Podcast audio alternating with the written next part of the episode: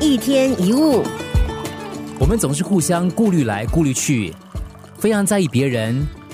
几乎每个人都是这样的，脑袋里想的都是别人。我妈妈会怎么想哈？我爸爸会怎么想啊？我的老公或我的老婆会怎么想啊？隔壁的邻居会怎么想啊？老板会怎么讲啊？当你开始顾虑别人的时候，你就不可能成为自己。一旦有了重重顾虑，你就会隐藏自己，你就会变得比较虚伪。如果你总是担心别人的想法，那你就不可能活出自己。你看那些痛苦的人，他们就是这样的，担心东担心西，顾虑太多，所以才会如此不快乐。很多不快乐的人所得到的结论就是，他们陷入很深的冲突，因为当别人叫他们不要做某些事，如果他们做了，他们就会有罪恶感；如果他们不去做，他们又觉得有挫折感。他们失去了自由，在这两种情况下，内心自然产生了冲突。人原本就是自由的，但是我们却到处都看到枷锁。原因出在哪里呢？原因就在于我们作茧自缚。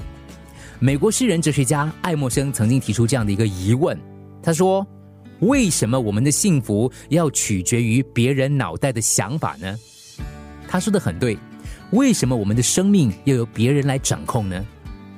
你想当对的人，你尝试要获得大家的赞许，那你有没有观察过你自己的内心？你有没有问问自己，你真正想要的是什么呢？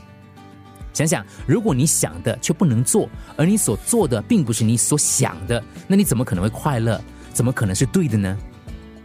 记得，你来到这世界上不是来取悦别人的，你也无法用别人的方式来过你想过的生活，你只能做你自己，别人没有办法代替你过日子。所以，把别人放下，对，放下那些顾虑。如果你确信自己是对的，不用担心别人会怎么想，去做对的事，不要当对的人。别人认为你如何，那是别人的看法，那不重要。你应该去做对的事。那什么是对的事呢？很简单，任何符合你本性的就是对的，跟你本性不合就是错的，很容易分辨。只要自然就是对的，只要顺心就是对的，只要成为你自己就是对的。就是做你自己，就是对的。一天一物。